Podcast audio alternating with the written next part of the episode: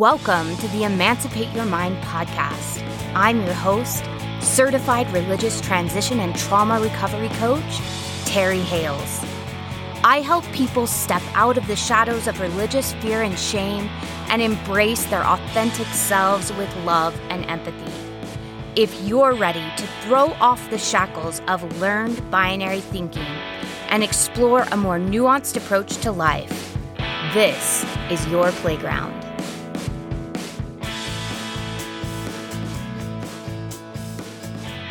Hello, everyone. Welcome back to the Emancipate Your Mind podcast. I am so excited today because I am joined by my good friend Kara Sakovich. And she, you guys, is amazing. I met her last summer. She's a certified life and weight coach from the Life Coach School with Brooke Castillo. She's the owner of Kara Sakovich Coaching. She helps LDS apostates have a better life and get what they want after leaving. She's a mother of a son and a daughter, two German shepherds, three cats. She considers herself an LDS apostate. And she's one of the most fun people to talk with. So I'm really excited about today's conversation. The people she wants to help with are those who are ready to answer the question where will you go after therapy when the grieving is done? And she's ready to help you build a life on purpose. So, today we are going to be talking about loving your reason for leaving. And I'm really excited about this topic because so many of us struggle with how do we explain ourselves? How do we explain leaving a system that has been a part of our lives from either all of our lives or most of our lives? How do we justify our decision? And I'm really excited to delve into this topic with Kara because she really pulls it apart so we understand what's really going on for us, what gets in the way of us feeling good about our decision, and then really how to move forward and love your decision to leave and build relationships with people that are important to you who maybe are still in the system. I know I have people who are listening to this podcast who maybe have not gone through religious transition, and this is applicable whether you're leaving religion, whether you're leaving a family system and you're getting into a healthier, more functional family system, whether you're leaving some sort of educational system that doesn't work for you any longer, or whether you are leaving a work system or some other system. So stay tuned. We have some great stuff coming up. And welcome to the show, Kara. Hey, I'm just feeling so privileged to be able to be here. It's like I mentioned earlier, it was like a full circle moment to look back at where it started and then to be able to be on this other side, not just sharing this message, but also to be able to help others. And like you mentioned, you know, have a better life and get what they want with, you know, intention over that indoctrinated idea of what life was supposed to look like or what it was supposed to be, um, how it was supposed to look like, all of the shoulds, and to be able to sit in that place where it is exactly what you want. Yeah, I think that it's been really an eye opener talking with you and seeing where we were and the tools that we needed. And it's been fun to be on the front lines with you, creating these tools both together and separately to be able to help people move forward in ways that would have been so helpful when we were going through our own religious transition. What it is that we're developing here and just being able to collaborate these ideas, like it has it has been such an incredible experience to be able to be how it works hand in hand with all the different tools and the resources that we didn't have before, where it just, even four or five years ago, weren't necessarily available. And so watching it grow and develop and to see what it is even today and to see how much further it's going to continue to go is just amazing. Yeah, I absolutely agree. And I think we're just like right at the beginning of all of the amazing resources that will be available even just in the next year, two years, five years, there's going to be so many resources for people. And it's so fun to see that we're just at the very beginning where it's starting to grow and awareness is starting to grow. I couldn't agree more. So, you started off as a weight coach, is that right? I did. And so, it was actually also at the beginning of my faith crisis. Having grown up thinking things were supposed to be a specific way, it started opening up this idea that maybe there was a whole lot more to this world about self development and about tapping into what it is that you want. And so I did start as a, a weight coach, and a lot of this was really just focused on common sense wellness, which for me was something that I thought was really selfish at the time. And I wanted to be able to learn how to take really good care of myself. I, I found that I kept coming up against these ideas of what self care was taught and what it was, uh, what it looked like, or what my mom, like my mother had modeled. And so when I started coaching, I started seeing how you know, and then I think this sounds obvious, but like to me back then, it really just wasn't an obvious thing that being able to take really good and like really exceptional care of yourself was the make or break when it came to the faith transition. Yeah, and I know that you bring up sometimes that religious transition can be a lot like weight training. So, can you tell us just a little bit about that? Yeah, I I was really surprised because I mean they are two very different topics, but, but there are so many things that are very much the same. And so when it comes to concepts around how you feel and what it is that you do with those feelings, like it really is a lot like hiring a personal trainer. And so when you're going to the gym and you're learning how to use your body and learning how to use new equipment or tools, I think a lot of us know that when we, you know, join a gym or that we get onto the gym floor, it's going to be uncomfortable. But it doesn't necessarily mean that anything has gone wrong. And a lot of us even go out of our way to be uncomfortable on purpose to be able to get more of what it is that we want. And so while we were focusing so much on the body and the nutrition things like that, to be able to learn how to use it and to do it on purpose in a way where the results are predictable and sustainable. Like back then we were focusing so much on the on the body, but like here I've learned like to be able to train your body, you need to learn how to train your mind and use that most important muscle that you have, which is your brain.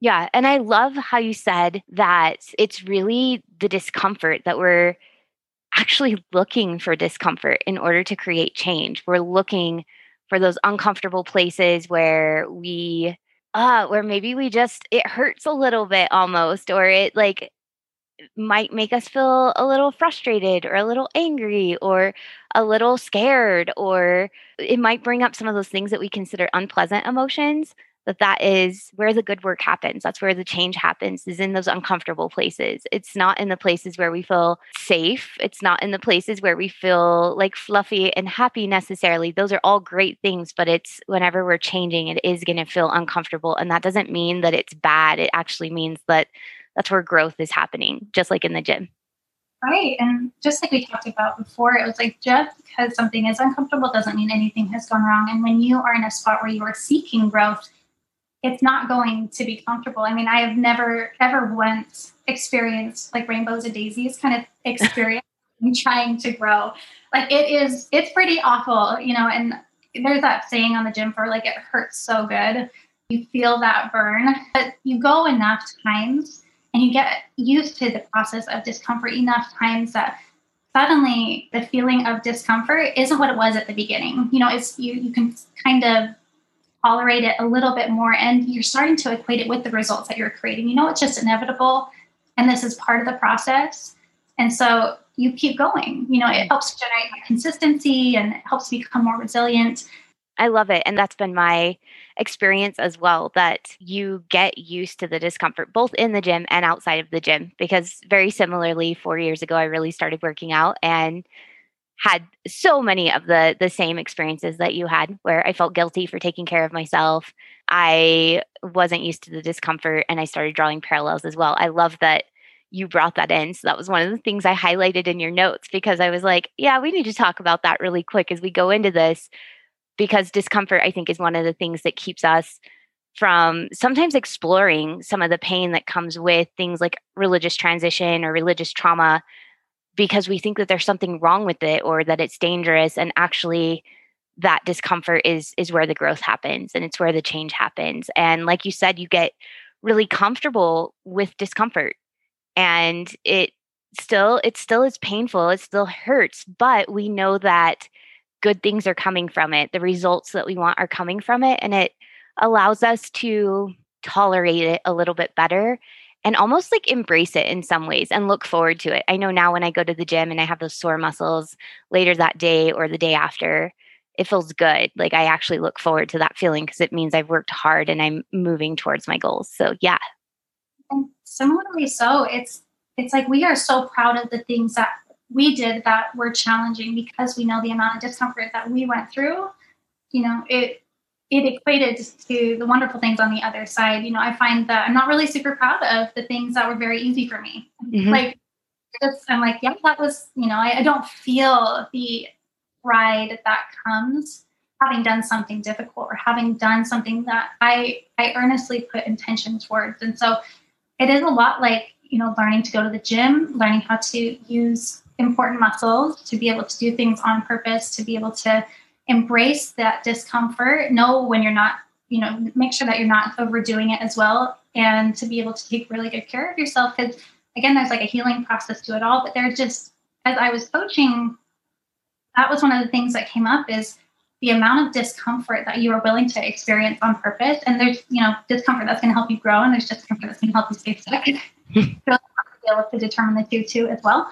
But when you are willing to be able to go to that gym floor on purpose or to be able to go to that difficult conversation or that next thing that you might be nervous about or you might be unsure about, when you can do it on purpose, coming from a place of trust and knowing that you have your own back and you're going to be able to figure out what works and what doesn't and what works for you so you can honor that like that is a different level of pride that i want for everybody. And so not the like not the arrogant pride, like the better than you pride, but really the like I did something hard. Like I did something that I felt so challenged by, and I did it anyways. Like that is something that I want for everybody. everybody. Yeah, I like how you said there's two different kinds of pride, right? There's like an arrogance, and then there's just the the pride of accomplishment, the pride of I can do hard things. It kind of comes from self trust and it comes from self worth and it comes from this great relationship you have with yourself, just the way you would notice and praise a best friend or your children or your spouse when they did something amazing. You do the same thing for yourself. You celebrate. Like you really can sit in that joy. Like you know better than anybody else the amount of work that it required for you to be able to show up and start creating more of what you wanted on purpose. Like that is a level of celebration. Oh my gosh. I think I think everybody needs to experience and treat like an emergency if you have not experienced that yet. Like think into that. That kind of celebration is so empowering. Well, and I, you know, it's interesting you bring up something you were talking about intention. Like when you meet that discomfort with intention and you are able to move through it and work with it and create more of the results you want that it allows you to to create something amazing that you can celebrate. And you actually put something in your notes about intention versus indoctrination. And I'd like to talk about that just for a minute too because I think it really relates to today's topic because so often I feel like indoctrination is the autopilot. It's the subconscious beliefs that we're operating from. I usually call them like limiting beliefs, but indoctrination in religion really, really works well. It's the things that we've heard since we were three years old in the little tiny kids' classes. In Mormonism, it's called nursery. In other religions, it's called something else, but it's it's those young young kids classes where we start to sing the songs and we start to learn the scripture phrases and we start to be taught certain things about ourselves and about the world and about how it operates and about our worth. And we can live on autopilot from those messages, from that indoctrination. And intention is something that allows us to move out of that indoctrination into a life that is authentic. So I'd love to talk about that for a minute too. Oh, I I love this because I too think about indoctrination like the default thinking. It's often what we are not aware of, but it is for sure having an impact on the results that we create in our life. And usually, when it's on autopilot, it's the stuff that we're not really paying attention to or that we notice. So we don't really question it. It's a bit of a challenge to make any kind of changes when we're not even aware about it. And so, one of the things I just have felt so passionate about is helping others develop a belief system that is based on trust. And when it's based off of trust is when you can really start using intention to take a look at what it is that you believe, whether that's in service to you or not, you know, because it might even be illogical. It might even be something that when you say it out loud, it doesn't quite sound right. You know, we might not have been able to control everything that we were taught growing up, but it doesn't mean that we can't embrace the part of our future that is ours to create. And that's why I think intention is so important because when you can use that awareness, you can start taking action towards authentic living that is unique to you. And I think the what a lot of us want most is we want to be able to step into that. And it can be a little bit of a challenge when we have all of these indoctrinated ideas that we may not be aware about. And so I think it's important to be able to address that because some of it, yes, like I think that we cannot control it, but the more aware about it we become, the easier it gets to be able to create more trust in yourself and embrace the confidence around creating something that might be different than you were taught. And so being able to sit in that place to make decisions, to live authentically, to live unapologetically, and to be able to live it in a way where you want to share it with others who maybe don't even believe quite the same as you, I think is incredible. But just being able to become aware of what it is that you believe is is really what I think brings up some of those indoctrinated ideas where we can take a look at them and not spend so much time there, but to be able to see what it is with curiosity and compassion, not judge it, because a lot of the stuff, like you mentioned before, is just like dripped in as you were a child. You didn't get to decide, you were just told what it was. And a lot of us have embraced that as factual evidence about the way life was supposed to be. And so when you can take a look at it, be really curious, you know, don't judge yourself for having a thought up there, but maybe just see that, okay, this is not going to be in service to the life I want to create. And how can I use intention to be able to do that? Oh, I love all that. And I love how you talked about we might not have had control over the things that we were taught as children. We might not have had control over the indoctrination that is in our subconscious or the messages that we receive from the caretakers in our lives. And our caretakers likely did the very best that they could, even if it was awful, even if it was really traumatic for us. They likely did the very best they could with their own trauma in place and their their own limiting beliefs and their own indoctrination. And yet, that doesn't mean that we can't create a future that lights us up. I think so often my clients will say, you know, I hate that I was given this and and I'm just broken for life and you're not. In many ways, as we choose to take hold of our future and we build a future that feels good to us, the things that happen to us in our past can become hidden gifts. They can become things that actually help us build the future and connect with people and offer things to the world that maybe no one else has or no, no one else could produce because they don't have the same background. And so, yes, there is a level of grieving for what happened to us as a child. Yes, there's a level of reparenting that has to happen. Yes, there is a level of having to undo things that did happen to us. And we have all of the power in our lives now.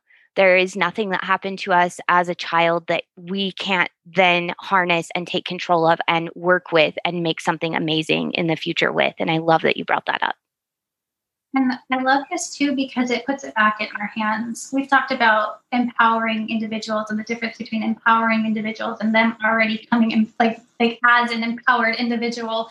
And I think it's so important to be able to address that because I think our our sense of worth and our sense of value can often get so tied into this and looking at the past that we might not have experienced such great things or we might have experienced traumatic events and being able to see that in a way where it was simply the building blocks and so not to excuse anything that has ever happened not to invalidate or minimize it but to see that to be able to be here to be able to create this life to be able to live unapologetically to be able to step into this kind of self care and this management, it could not have been like any other way that was different than this. Like it, it had to happen the way that it did to be able to be here.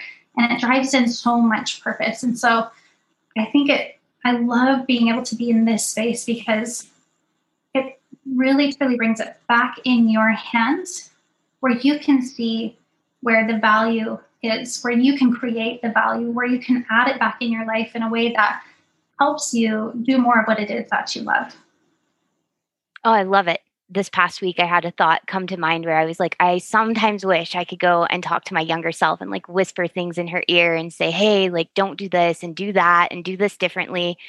But then I realized if she hadn't have gone through what she went through, if she hadn't have learned what she had, I wouldn't now have the wisdom to whisper to her. The only reason I can look back and say, oh, I wish I would have done that differently is because I've learned from that experience and I've grown. And that's the reason I have the wisdom to be like, hey, that probably wasn't what I would have chosen. Or, you know, this is going to bring you pain or it's going to bring you something that you don't want. The only reason I can do that is because I actually chose that, went through it, learned the lessons from it, and arrived here at this point. And so, yeah, it's such a catch 22 in some ways because sometimes we want to go back and heal the past, but we can't. The past is the past. And in every way, the past created who we are today and everything that we know, all the things that that we wish we could change, it's because we learned from those things. If we hadn't have gone through them, we wouldn't know what we know now. Yeah, there is there's just no way. Like I remember there was a shift some years ago for me where I was looking back at events where um, there had been trauma and there had been a diagnosis, so for me, PTSD. And I just remember thinking, I am now in this place where I get to decide what it means for me. There were many people suggesting what it should mean. There were many people trying to tell me what it was going to like, what my life was going to be like after these things. And it was really a surprising moment to see I had a choice where for many years I didn't believe that there was an option to be able to experience certain things differently than I had. And so I think you're 100% right. Being able to look at the past compassionately, like you have, and to be able to see it for what it is that helps you connect more to like yourself here in this present moment and also like who it is that you're becoming. I think it's just such a powerful place to be able to make change. You know it's coming from a place of love and acceptance and just allow it. And some of the best changes i've ever seen when it comes to this work have come from that place because you're not running yourself into the ground trying to you know, argue with the past and say it should have been different than it is because, you know, if it was supposed to be different, it, it would be different. But the fact is, it happened. And the only way to really experience the past, like the trauma and things like that that we have experienced, is to look back, you know, and to reimagine what it was. And I think it's just a very powerful thing to to see what it meant then while we were experiencing it, to compare what it means now, you know, for us. And sometimes it's the same, and then to consider what is it going to mean? You know when i'm at this new place where maybe i'm thinking life is going to be better or different and to start connecting with those ideas instead and to start recognizing and identifying with a future state. Because um, now it's the craziest thing but all i can think is all of the trauma that i had experienced all of the the hell it took to be able to get here i would be angry if somebody took it away because I have just found, and this is not not for everybody. This I am solely just speaking for me. But I would do it all again to be able to be here, like today, on this podcast, talking about these things, to be able to help others embrace that kind of peace and that kind of compassion and that kind of love and certainty to know this is how it happened. And I can make it mean whatever I want. I can make it mean the most amazing things about my life as I get closer to who it is I want to become. And granted, it's easier said than done. There's a lot of awareness and a lot of discomfort. There's a lot of things that come with all of this work. But everything that you do, I think, I think we've mentioned this before, but really think anything worth doing in your life will absolutely invite risk. And some of that's discomfort. You know, some of that's the the leftover work that I think we tackle as adults that we were not able to do maybe as a child. That is, I think, such a privilege to be able to do here and to create something new out of something old. And I love that you talk about that, that it's never too late. It's never too late. I don't care if you're 80 listening to this, or if you're 50, or if you're like me, 40, or 30, or 20, or even if you're in your teens, it is never too late to undo or to work with what happened in your past. It's never too late to reparent that child that's inside of us. It's never too late to give them the comfort that they needed and the validation that they needed, the protection that they needed. It's never too late to acknowledge how hurt they were by something that happened. It's never too late to be the parent or the adult in your life that you needed in that moment. And when we can do that for ourselves, then we do take control of the future. And like you said, when we're able to do that, we move in all of these beautiful ways and we create such beautiful things in our lives. And you get to a point where you're like, I don't want anyone to take from me what happened because I would be really upset because of the the beauty it's created for me and the understanding it's created for me, the empathy it's created, the gifts it's given me. That that's a really beautiful thing to to think about that it's never too late first of all and second of all when we do take on that parenting role for our inner child really anything is possible and we gain so much beauty from the experience. I love how you put that. You were actually the first person that i i heard talk about that term reparenting and it was only um like what just a few weeks ago, and I have completely looked at my past events in these different ways where suddenly like and there was already so much value there but just being able to talk to you about this idea around reparenting it has changed my vision for what's possible. And i think that is just such a beautiful thing because again it enhanced that trust. Like i knew what i needed i know what i needed and that just deepened the whole idea around what it meant to be able to create the parts of life that you can on purpose. And I think some of that too is being a mother. Um, I think many, you know, parents can relate that just having children, it shifts the way that you focus on the events that you have experienced in your life. And oftentimes, just having children will bring up a lot of those those old wounds or those old moments and it puts you in the face of what it was. And sometimes that is wildly uncomfortable.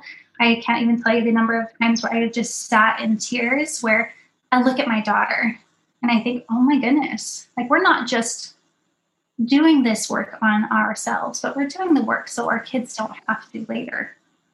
Yeah I think that that resonates so much with all kinds of trauma, religious trauma or any trauma.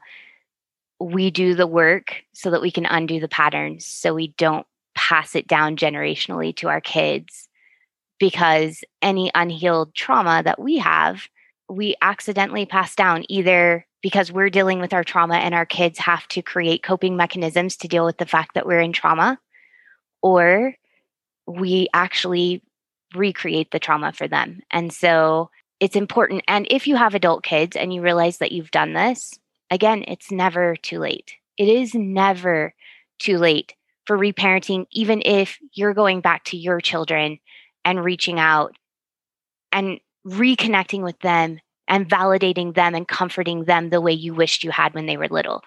It is never too late to repair relationships, even when relationships have been destroyed my husband in his marriage and family therapy practice sees it all the time 50 year old daughters coming in with 85 year old mothers and repairing relationships because they finally understand what happened in childhood in their earlier relationships. So, if you're listening to this, there is no shame about dealing with trauma, however, you have up to this point. There is no shame about the ways that we've passed that on to our kids. Our kids don't need perfect parents, they need parents who are willing to do their own shame work, their own trauma work. They need parents who are willing to listen to their pain. And they need parents who are accountable, who will own their part, apologize, and work to do better in the future. That is literally all my clients are asking for. That's all that they wanted from their parents. They didn't necessarily want things to change. They just want to be heard, they want to be validated, and they want to work towards a better future. That is literally it. If you're listening and you're worried that you've created trauma in your kids' lives, it's fine.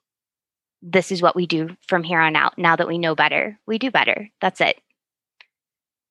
Okay, let's move into this topic. And I'm so excited to hear why you chose loving your reason for leaving. So tell me all about what was in your head when we talked about a podcast and you were like, this is what I want to talk about. Oh, I love this because there's two components to this that I have noticed when it comes to religious transitions and learning how to honor who it is that you're becoming. But first, and this this sounds like an unpopular message for those who are very actively engaged, but you don't have to have a good reason for leaving. Like this is one of the things that I feel isn't being talked about enough. I love that we get to be able to be here and be in this space and talk about this because when you had asked me, is there anything that is on your mind that you want to talk about? I, I feel like I knew right away.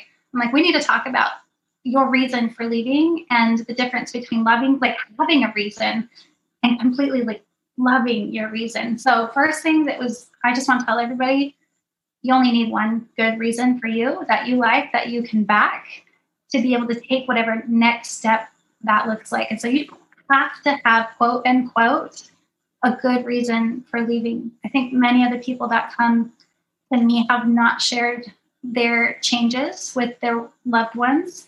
And often it's because they're just so worried what's going to happen, what's going to change with the relationship, what they're going to say, or what they're going to do, or what they're going to hear, how people are going to react. And usually, what I find is when people are worried and feel like they have to have a good reason for leaving, they already have somebody else in mind that they are worried about confronting, or when they feel like they need to have a reason or create a reason that would help their family um, understand some of the changes often it usually comes out in this way where like we're so worried and we tend to minimize our choices. Like we tend to kind of almost make it more acceptable to them but less acceptable to us. And i love that we get to be here talking about this because your reason for leaving can fuel you rather than leave you feeling dread and worry which often tend to produce very anxious activity in life. And so when we can reel that back and see, okay, let's talk about the real reason for leaving, remove the judgment, and we can sit in that place where we get to really take a look at it. We can start opening up to what it's going to mean for us. And it's coming from a place of love and compassion and self trust and just knowing that you have your own back. And I think this is just the it's such a different paradigm than what I've heard other people talk about. And I love that we get to introduce this. Like I feel like it happens in such a unique place of a religious transition. And so being able to be here and get this out is just so exciting. And I love that you bring up that it comes from a place of self trust, that it comes from a place of having a relationship with your inner self.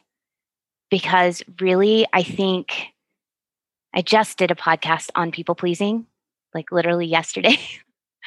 and it so often what we do is we've been taught particularly in high demand religion but throughout society that our job is to make other people comfortable and often when it comes to talking about our reason for leaving we want other people to be completely comfortable with our choice and we're looking honestly, we're looking for outside validation. We're looking for our family of origin to say, okay, that makes sense. It's okay for you to leave.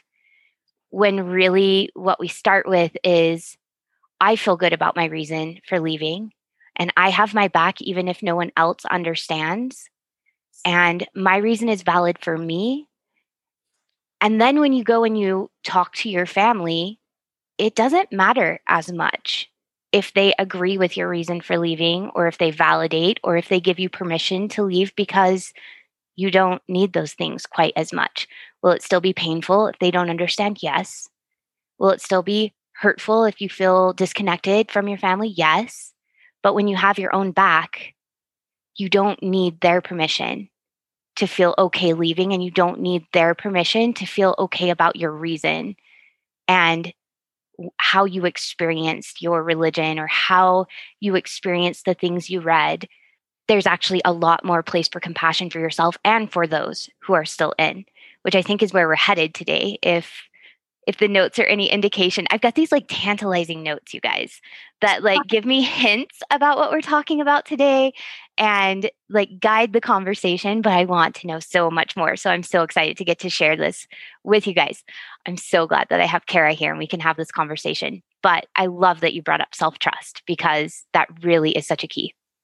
Yeah, I, it is like the key. I feel like between love and trust, like those two combined are just so powerful. Because I mean, whatever your reason is, so say you understand that you're on your way out maybe you haven't told anybody yet. Whatever that reason is, it's valid. It doesn't have to be approved of by anybody else. That's it. And so I love that you brought up family too, because when it comes to leaving, and many of us are recovering people pleasers, it is kind of a knee jerk reaction to want to make others comfortable at our own expense. I mean, this is already a very difficult situation. It's like your foundation is coming out from under you and you are rebuilding it at the same time. And so you will have those knee jerk reactions to um, make other people, uh, what is it? It's like, like you want to be loved and accepted, but then you don't show up quite as yourself because you're so worried about what it is that they're going to say or do. And so it's it's not about managing your family's mind. It's not about managing your family's behavior. It's not about showing up in a weird way that's inauthentic to you to be able to make them more comfortable. This really isn't about managing your family's thoughts about your choices. This is about managing yours. And so being able to focus on you in this way, while it might be uncomfortable, and this might honestly be the first time that you have focused on yourself this way. I mean, you've been so concerned about everybody else's feelings and how things are going to go. And if you were like me, who was raised a Latter day Saint member your whole life, this might feel very selfish to you to be able to focus on yourself this way. But when you can give them space to be who they are, as you communicate what is important to you, you really do just get to focus on what is within your control and then release the pressure of what you can't, which is, of course, is your family and the other things that are going on around you oh, I love that you brought that up because I think so often we've been conditioned to believe that we can control other people's thoughts about us or that we can control other people's emotions. I often hear, You're making me feel. And we can't make anyone feel anything. The only person that we can manage thoughts and emotions for is ourselves. That's it. Literally, we can't do it for our kids. We can't do it for our husbands. We can't do it for our moms and dads or our siblings or our friends. We can only manage our own thoughts and emotions. And trying to manage other people's thoughts or massage the atmosphere so that they only think a certain way or only feel a certain way, we have zero control there. And it's just a crazy making hamster wheel process of trying to run this marathon and we literally can make no headway because we have no control there. Like there is no way to have control over how someone else thinks or feels or acts. We it's not our realm.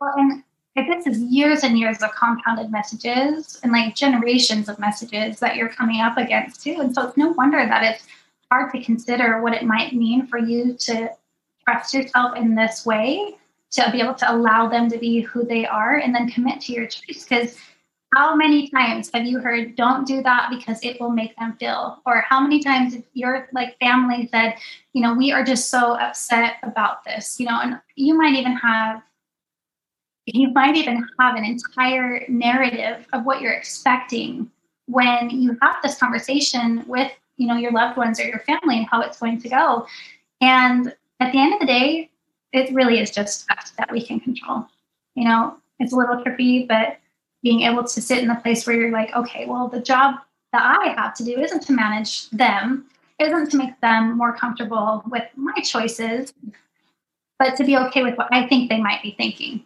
Like this is this is where we really get to hone in on our work. And so when you think about your reason for leaving, knowing that it's valid, like I really want to be able to encourage others to know that your reason for leaving will encourage a new level of commitment to yourself and be able to like it will require you to be able to look ahead and to use that beautiful brain that you've got to be able to step into the feelings of like courage. You know, a lot of times when clients come to me, they talk about wanting to have more confidence. You know, they they want to be able to leave and to be able to have their own back, and they think, you know, I if I was just more confident. But really, when we get to the part of the conversation, leaving it requires courage. And in no time does courage ever really feel good. Like the the after effect of it, the after effect of aligning yourself and taking action towards what you want, you know, that increases your resilience and then your confidence. But oftentimes, what I find is most often people want to be able to feel courage. And I want to remind others that courage is the the vomity, gross, like I'm gonna hurl feeling sick that at the end leaves you feeling really, really proud of yourself and how you how you showed up for you. Well, and I love something Brene Brown here says vulnerability is courage. And vulnerability does leave us feeling exposed and it leaves us feeling, you know, open. We take the armor off, right? So we take off all the perfectionism and we take off the people pleasing and we stand there as our authentic selves and we say what we mean to say and express what we mean to express. And yeah, especially if you're not used to doing that, you're going to feel a vomiting feeling. That is courage to show up in that way. So, these kind of conversations, like you said, your first conversation, your first experience with vulnerability may be telling your family you left and why. And this is the kind of discomfort that we want to utilize. So, a lot of people are already feeling uncomfortable, right? But when you can see how it is that you're choosing your discomfort, there is discomfort like courage, which again, it's not comfortable.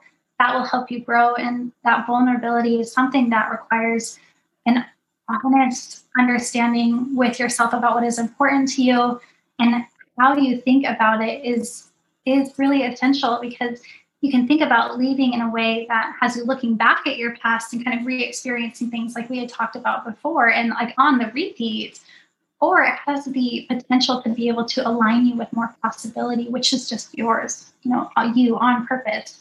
You get to do it and you get to prepare yourself however it is that you want. Because when you leave, you are faced with everything that you were taught that becoming an apostate means. And so you are met with all of the limiting beliefs, you're met with all of the the negative things that you were taught. And it might be very different than how you view yourself, and you run into that cognitive dissonance. But just because something seems illogical, or just because uh, you're running into all of these thoughts, it doesn't mean that, again, anything that has gone wrong, actually, this is a very normal part of the process. And so being able to be vulnerable, being able to be open to navigating all of this uncomfortable, vomity, vulnerable, courage mix of emotions and really seeing what is possible, I think is one of the most courageous things that you can do.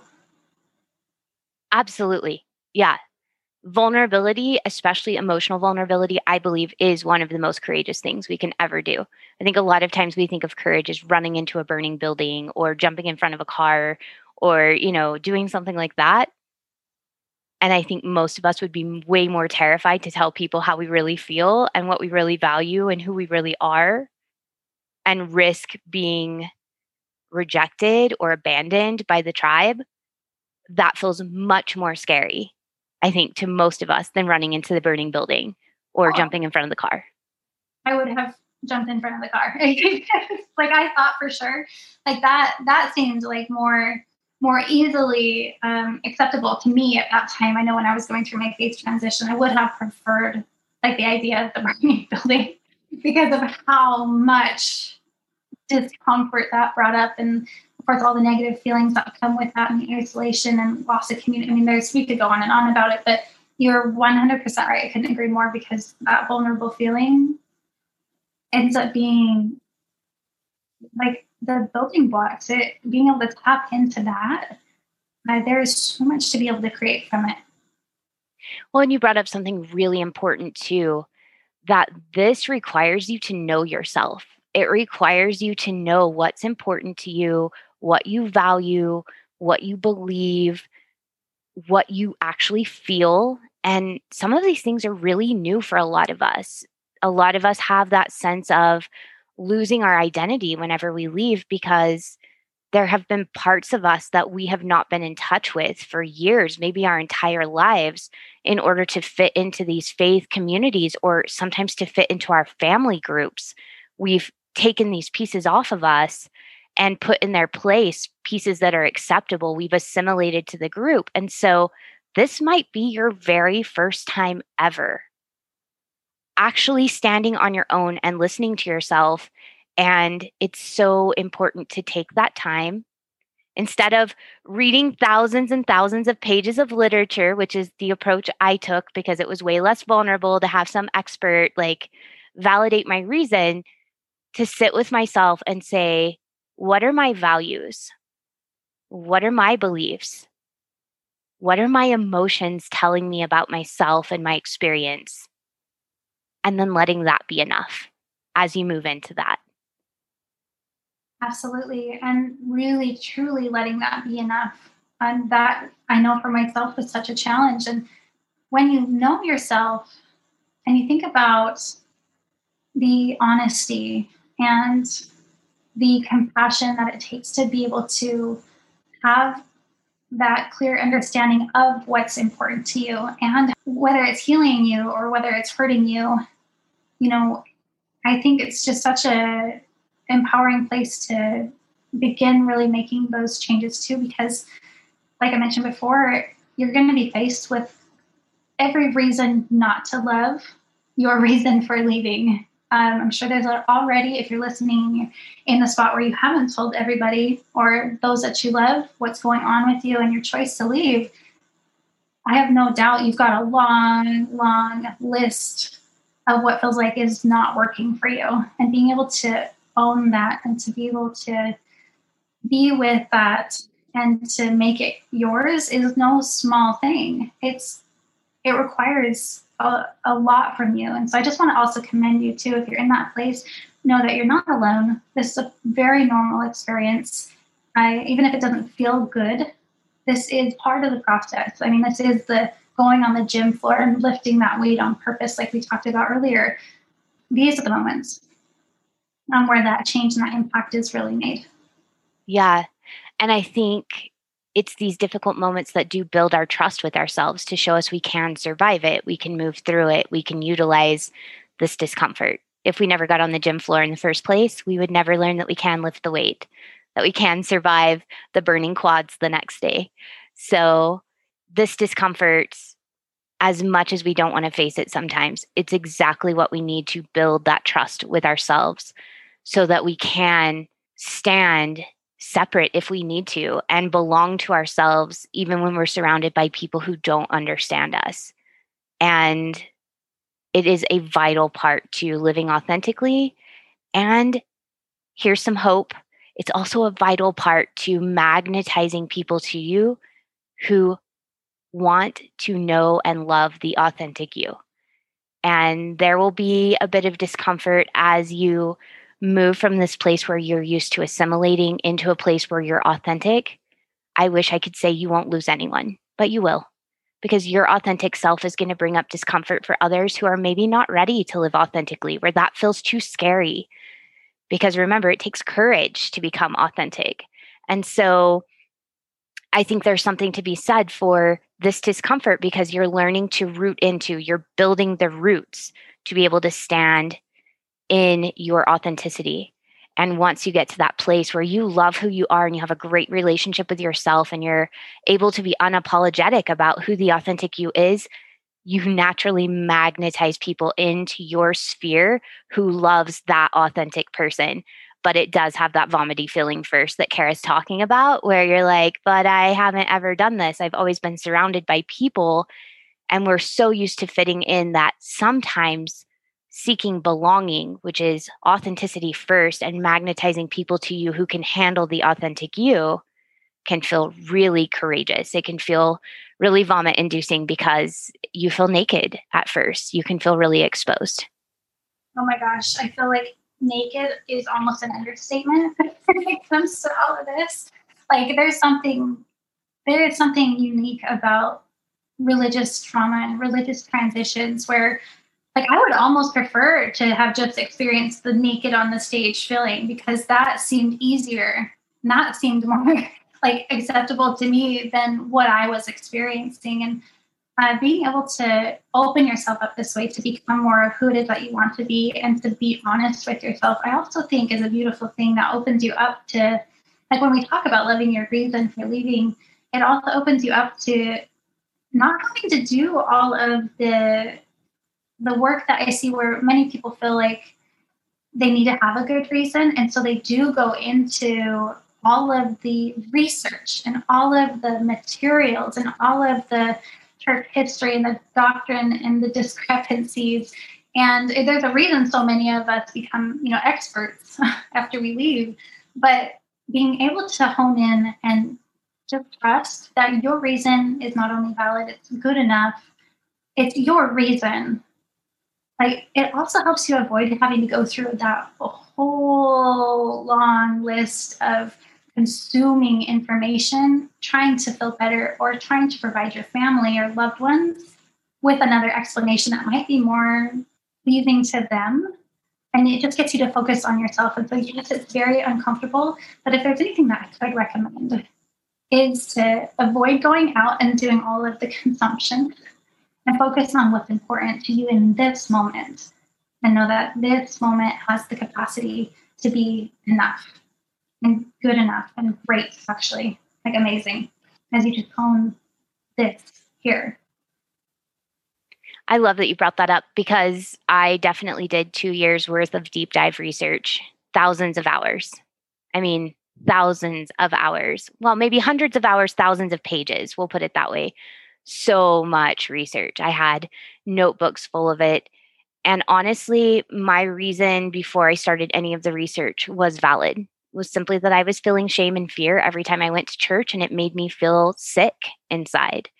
And then I had to spend the whole week feeling better. And then I'd go back and get in- injected with more shame and fear poison. And then I'd have to heal. And it was just this cycle.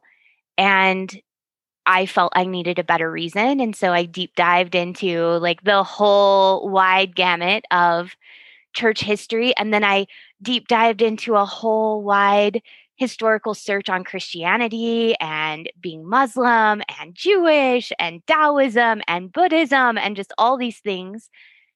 And if you are driven to research because it makes you feel good, like if that brings you joy and happiness, by all means, research away, my little nerds. You know, I love to research.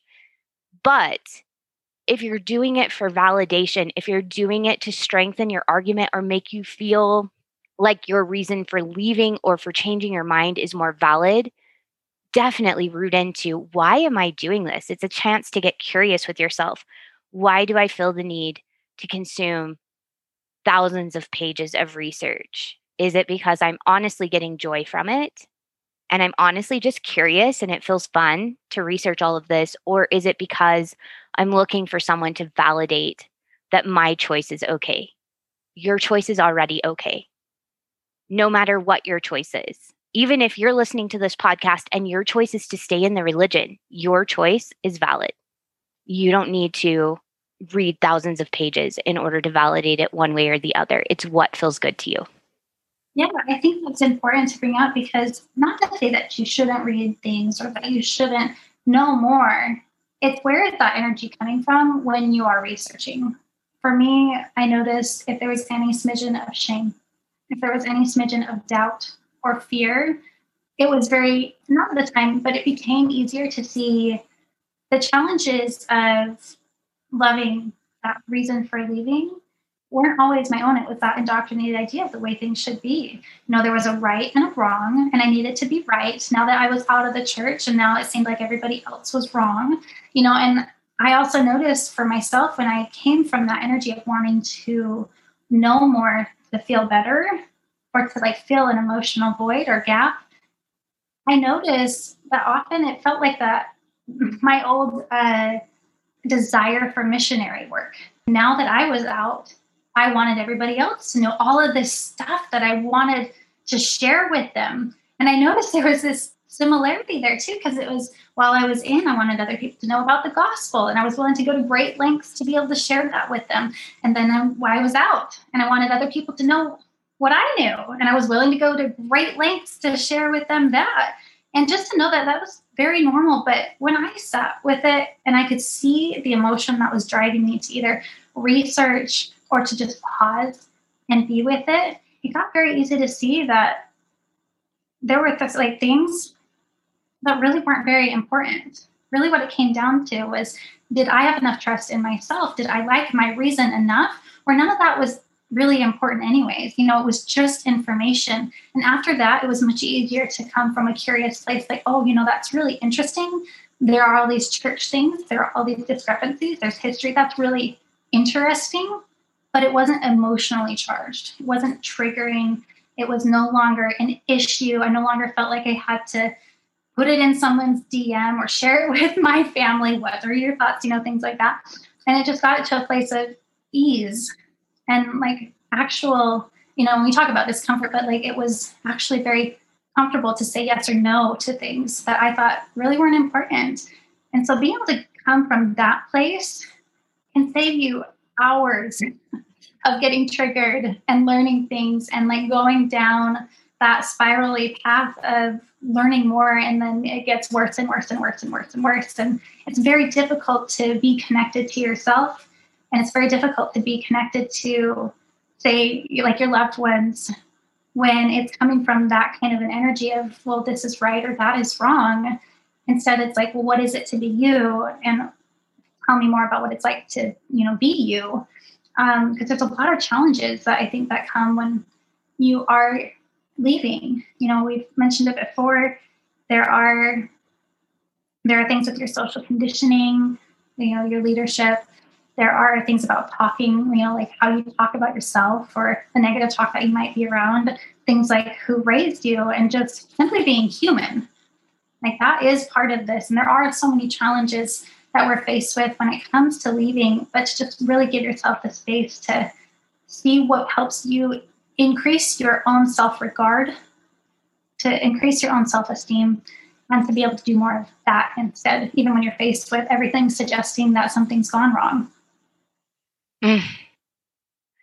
I love how you talked about allowing other people to be themselves and you to be yourself. Because when we get out of that binary thinking, which we often do at first take with us out of high demand religion, we come out of high demand religion and we're so used to that thought process of either it's right or it's wrong, and there's no grayscale, there's no spectrum at all it can really be difficult to connect with people because if my opinion is different than yours, then one of us has to be right, one of us has to be wrong. One of us is the winner, one of us is the loser. But if it's coming from a place of curiosity, of help me understand your experience, and both of our experiences get to be valid, then I can hear your experience that's different than mine. I can hear your reasons for staying or going. And it can be just about getting to know you and connect with you better and less about proving my point or you proving your point. It is just help me get to understand and know you. And in return, can you get to understand and know me? Let's both just understand one another. Let's both hear what it's like to be the other person. Let's both just put ourselves in each other's shoes. And really, that's what empathy is. Empathy is just trying to understand what would it be like to live life as this other person with their experiences and their thought processes and with their you know the the things that have happened in their past coloring what's going on in the present help me understand you and that's a completely different way to approach the conversation than that missionary mindset that you were talking about of i'm right and you're wrong now and let me preach to you why i'm right and I did that a lot when I left. I was not a very safe person for my still believing friends and family. And again, it's never too late. We've repaired a lot of those things. And now we're in that place where it's helped me understand your experience. And they're so much more likely to open up to understand my experience as well. Seeking first to understand before being understood has really helped us preserve a lot of relationships for sure. Yeah, I think that, I mean, when you are that connected to yourself, there are certain things that just become non negotiable. And that doesn't mean that you don't make requests of others, it doesn't mean that you put yourself in situations that you don't necessarily want to be in or that you think will cause harm. I'm not suggesting that, but like it's really being able to connect with yourself in a way where it doesn't have stress. You know, you really simply get to be who you are. You get to love who you are. And no matter what other people's opinions are, no matter what it is that they do or or don't do for that matter, like you like who you are at the end of the day, you know, and you wake up the next day liking who you are then too.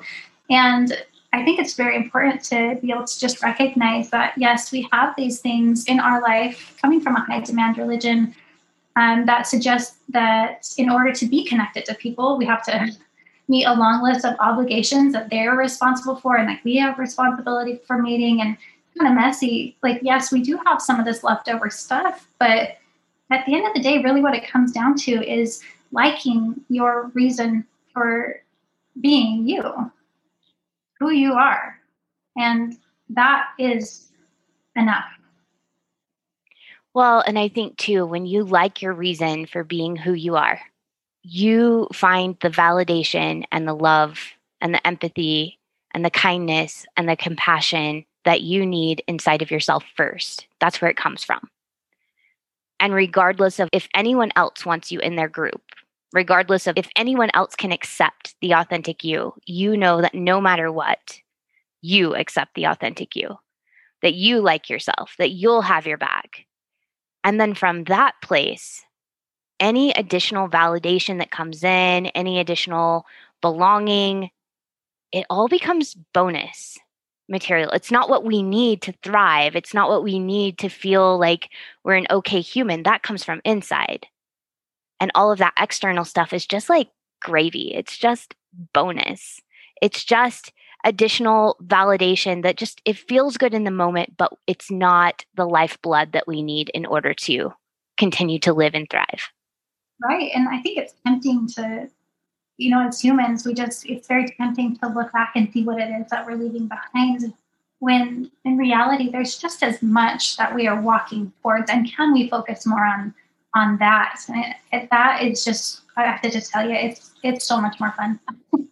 it's so much more fun. I mean, it's tempting to look back sometimes to see what is behind, but really, truly, when you can look forward and see what's possible, it releases the pressure and the urgency to do anything. Else.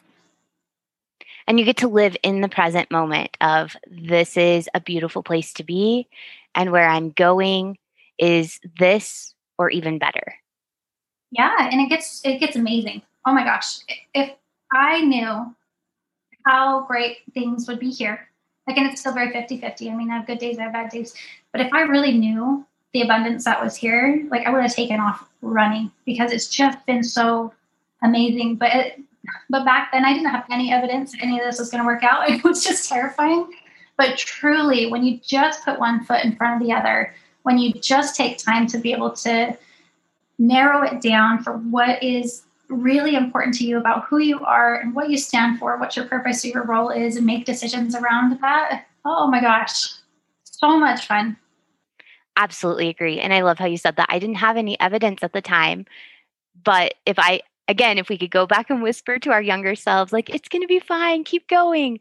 But we almost needed to go through that unsure time in our lives to get to this place where we're sharing the work that we're sharing because we know what it feels like to be unsure and to leave behind something we loved because I think both of us loved much of our time in the church, but there were things that just made it non negotiable to stay. Yes. At some point, it just tipped the scale, and it was time. Like, and it was very challenging experience to be able to make that decision because you're preparing yourself for so much loss. You're preparing yourself for so much change, and it can be very overwhelming. And part of the reason I love that we're talking about it this way is to also open up others and to be able to invite them to doing this at their time and their place and to open up to the idea that this can actually work. you you can actually leave in a way that helps you increase your opinion of yourself and your self regard. And it helps you be able to create more from where you're at now. So, not to like, you, you don't have to go out and go do these big things like you mentioned you don't have to prove yourself you don't have to be different than you are like really this moment in your life this present place that you're at is more than enough you have all the tools that you need you just being you and being open to experiencing what's ahead and that openness will will help just exponentially. It is going to help. Like you won't recognize yourself in a year's time frame because how much can change when you're just simply open to becoming more of who you want to be. That just feels so delicious to me.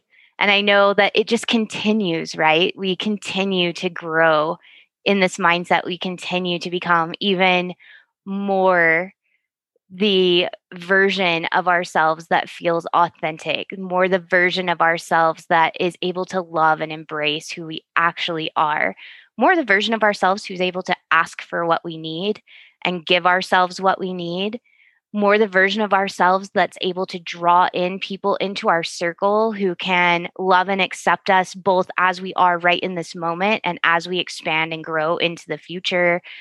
And it's amazing and it's beautiful and it feels so good. It's such a peaceful, aligned, delicious feeling when you get to that spot where you start to see the future and you you start to see what's possible and you understand that I'm never going to arrive per se. This is a continual journey of growth and it gets to be perfect exactly as it is right now in this moment and exactly as it will be in every moment in the future as I just continue to love and accept myself even more. Yeah, I I'm just amazed at this because uh, just to piggyback off of that, I am living the life that I dreamed of and it still has moments that are awful. like this is my like rainbows and daisies place that I imagined once upon a time, and there are still things that come up that I find myself working on, and it doesn't take away the value of where I'm at now. It's just what what an incredible experience it is to see that no matter what phase you're in, no matter how much it is that you're growing, no matter how much you're demanding of yourself, there will still be that process of moving through discomfort on purpose, moving through emotion, learning how to like your reason for any choice that you make. Because again, you have permission to do this however it is that you want to. There is not a single right or wrong way to do this. And anybody that says otherwise, um, they are not you. They do not make the decisions for you. And so you are truly your best source of wisdom and authenticity and being able to tap into that and more of what it is that you want really helps you outline and will help you outline like how to love yourself in this process and your reason for leaving so that when you're faced with you know difficult situations or you're faced with things that are coming up it's fine. It might not feel good but you have communicated to yourself that you are a priority and it's going to be okay. Yeah i love it. Well before we start to wrap up let's talk about how people can start to really dig into loving themselves and the reason for leaving and your method for doing that. I love this because um, it is a little bit different than I've seen, and I think it's going to help quite a few people. But when it comes to leaving, one of the things that I've noticed is usually there is some kind of push or some kind of pull um, that encourages an individual to leave, like something's incongruent with their core values. And now we're becoming aware that maybe our core values are not necessarily in alignment with our religious teachings. And so there's been many situations people leave every single day for all kinds of reasons. Also, why I said, you know, you don't have to have a quote unquote good reason, you just have to have one that you like. But there's usually a pull or kind of a push to leaving, and it's often something that has happened in the past or church history um, where we start to explore it a little bit more, right? But it's really important to understand that having a reason for leaving and loving your reason for leaving can be two very different things. And so they can work hand in hand, except um, sometimes what I've noticed is one will put you in the past and it will help create evidence for like the choice that you make being a good choice. And it's not necessarily a bad thing, but one will put you into the future one will put you in the seat where your reason for leaving, again, is not negotiable because it's very tempting for many of us to say, okay, I just do not agree with X, Y, and Z that the church has done. I cannot stand for that. And often when we come from that place, people want to argue. They want to go out of their way to prove you wrong. And it is a very exhausting experience if it's not a conversation that you want to have, right? We can say there's like this church history thing or whatever it is. Again, your reason is valid. But what I want to get other people to and opening up to is do you even like your reason for leaving? Because a lot of it is just so smushed together that it's hard to look at with objective eyes and sit in your body in a way where you can just be with it without the judgment. So I think what's really important here is yes, there's these reasons that we have. And can you put yourself in the seat to see, okay, do I even like my reason for leaving? Or are you judging it like crazy? Or are you even judging yourself like crazy for having this reason? So, being really clear with yourself about what your reason is in the first place and then feeling into it. And guys, this is where we drop into our body. Remember, so many of us lived in our heads our entire religious experience. So, this is where you spend that time and drop into your body to feel into do I like my reason for leaving or am I judging myself for it? Am I judging my reason? Am I judging myself? Do I feel do I feel rooted into my reason? Do do I feel confident with it and does it feel empowering to me? Exactly, because do you feel empowered or do you feel disempowered? And this is really important because it will help you navigate whether you are at the effect of this religion, right? Or the effect of something outside of your control and you're feeling triggered. Or are you trusting yourself to do what's next no matter what happens, no matter what changes, no matter what your circumstances are?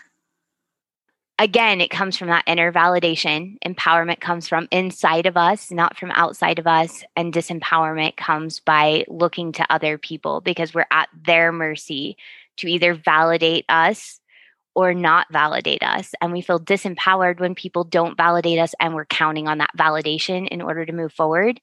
But when we trust our inner authority, when we trust our inner wisdom, what happens outside of us doesn't matter as much. We can still be triggered, but we're able to care for that trigger. We're able to move through it and emotionally process it and move forward regardless of what happens outside of us.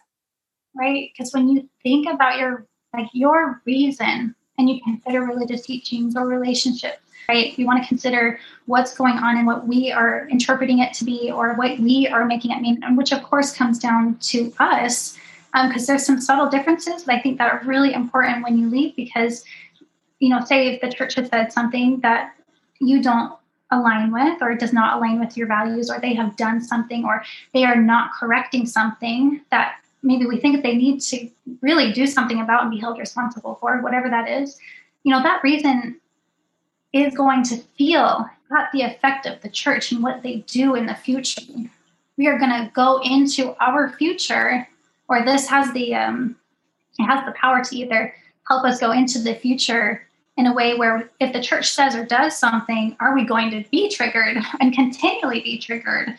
You know, and this is something that's outside of your control. Not to say that we shouldn't pursue change, but I want to invite others to consider that what it is that they're choosing and moving towards, and not necessarily what it is that they're leaving behind, because this relationship with the church or this religion, it can end but how you leave it is going to really determine how you experience it in the future. I have a couple of examples. I want to because I want to. When you think about your reason for leaving, because I want to is always a perfectly acceptable answer. And it might not feel that way. I understand that's kind of a knee jerk, like, like, can you imagine just telling someone because I want to? But truly, like that is a perfectly acceptable answer for leaving. For me, when I when I felt rooted in who I am, I had this this thought that it, I'm leaving because I know that my purpose is different than the expectations of the ones who love me. And that was such a powerful moment for me. And when I tell others, rarely does anybody argue with it. And not to say that we should, you know, be prepared that we should argue with others, but this is a certainty for me. And when I speak with it with a certainty, it's really a non-negotiable. Like I know and I won't be convinced otherwise. like I'm not out to be convinced. I know when it comes down to just loving your reason, it's just owning what it is. I know my husband, he ended up saying uh, to me when I asked him, I was like, what was your reason that you loved? He's like, you know, I never believed it was true and I wanted to spend more time with my family. And that was it. It was really simple. And so just know, you know, it's the right choice, whatever that might be. You are allowed to say that this is the right choice for me in the life that I want to create for myself. And just notice again, unless you want active discussion for your reason for leaving, your reason for leaving is not up for negotiation. And we can do this in a really, really healthy and connected way where there is focus on the future. And you will know that your reason is compelling when you are no longer sacrificing your opinion of yourself and your opinion of yourself is improving. And I personally think that your reason for leaving should include all these kinds of awesome thoughts about yourself on purpose. I mean, let's face it, we've dealt with enough negativity and enough drama, per se, to that we, we're allowed to be able to think awesome, super awesome thoughts about ourselves and our situation and our circumstance. And yes, there are things that we are going to be faced with that are outside of our control. And how we got here is a number of ways. But I really think that your reason should invite value into your life and help you keep looking forward towards what it is that's ahead of you. And your emotions will guide you. Just like Terry said, like let's drop into our body and you will know that you love your reason for leaving and it is unique to you when the feeling and the emotion around it is congruent with the thought. And when your reason for leaving is matched with the love that you have for yourself, notice that. Because really, truly, I think this is one of the most compassionate things that you can do for yourself while you're in transition. And and this does require work. This does require intention. It does require like a certain discomfort because so many of us were just taught that this place that we're in right now something has gone wrong or like we are wrong as humans and there there is some challenges there to override all these old ideas of what it meant to be here and to simply love yourself and so loving your reason really is one of the most compassionate things i think you can do while you're in transition that will help you prepare for everything that's ahead i mean you are rooted in your reason and usually when it comes to leaving oftentimes i notice this is the first time that so many of us put a stake in the ground and communicate to ourselves and others that what we want matters and it's important enough to go after and do it in a way that leaves us feeling within integrity to who we are. And so give yourself that space to be able to navigate that because again, you will be met with a number of reasons for why it's not going to work out for you. You really only just need one to make sure that you can see that it's possible. And when you can do that, it is literally just one step in front of the other. And it is more than enough to get you where you want to go. And again, it's just allow yourself to do it imperfectly. Trust that your reason is enough and don't wait on things to change in order to feel better. There's so many things that I think we were taught growing up suggesting that stuff is going to have to look better in our life to be able to feel that kind of inner authority. But truly, like we've already got it. We've already got it. And so now it's just communicating it to the world in a way that leaves us feeling like we are matched with ourselves and what we want. And what we want is just simply inevitable. I don't think I could add anything to that that would be more beautiful than what you just said because what we're really after in the transition period is compassion for ourselves, love for ourselves, hope for the future, and the understanding that we are already empowered. And you just expressed that so beautifully. Thank you so much for spending your time with us. I know the listeners have gotten so much out of this. And every time I talk with you, I come away with new ideas. I come away with new understanding. I feel validated in my work and I feel empowered and seen and just so excited about the future. And so I'm so glad that you got to come on here and share your ideas and your understanding and your beautiful words with people. And I really look forward to our work together in the future, like sneak peek for those of you listening, Kara and I are working on something really exciting and incredible that will be coming up this this upcoming summer. So we're putting together some really fun things. In the meantime though, if you want more of Kara and I know you guys all do because I can't get enough of her, what you're going to want to do is you're going to go you can find her on Kara Sakovich coaching on Facebook or go over to Instagram. She's got all kinds of great videos and posts on Post Mormon Purpose, and I will have all of this in the show notes. On TikTok, she's Post Mormon Purpose as well. You can email her at Kara at lifecoachkara.com, and you can find her on her website at www.lifecoachkara.com. So, Kara, thank you again. I am seriously so excited for the future. You guys will be hearing from her again, particularly as we get ready to launch the big thing that we are working on right now. And appreciate you. It is such a privilege to be able to just be here and to be able to, I think, just collaborate and do this work hand in hand because it is it is blowing my mind how much is being created. And y'all don't know this, but Terry and I have nerded out about all of the tools that we have for you for endless amounts of messages and all of the things we are just incredibly excited to be able to deliver because when we look back at what we needed, this is it. And we have it for you. It's the craziest thing to watch an idea actually come together, be created, get out into the world and and serve others in this capacity. Holy cow. So we could not do this without you guys. We have just adored, adored you. Um, and we get super nerdy about all of this. so we are so excited to be able to join you and to be able to get to know you. And I cannot wait to see more of what's to come and to be able to do that hand in hand with you. Thank you so much. Oh, thank you. And you're right. We do get really nerdy and it is so much fun. Like this work would be not nearly as much fun without you in my life, getting to like nerd out and talk about all things life coaching slash religion slash self-worth slash feminism slash empowerment, like all of the things. So thank you guys again. We can't wait to bring you further into our collective circle. So be on the lookout for that. And we'll catch you next week.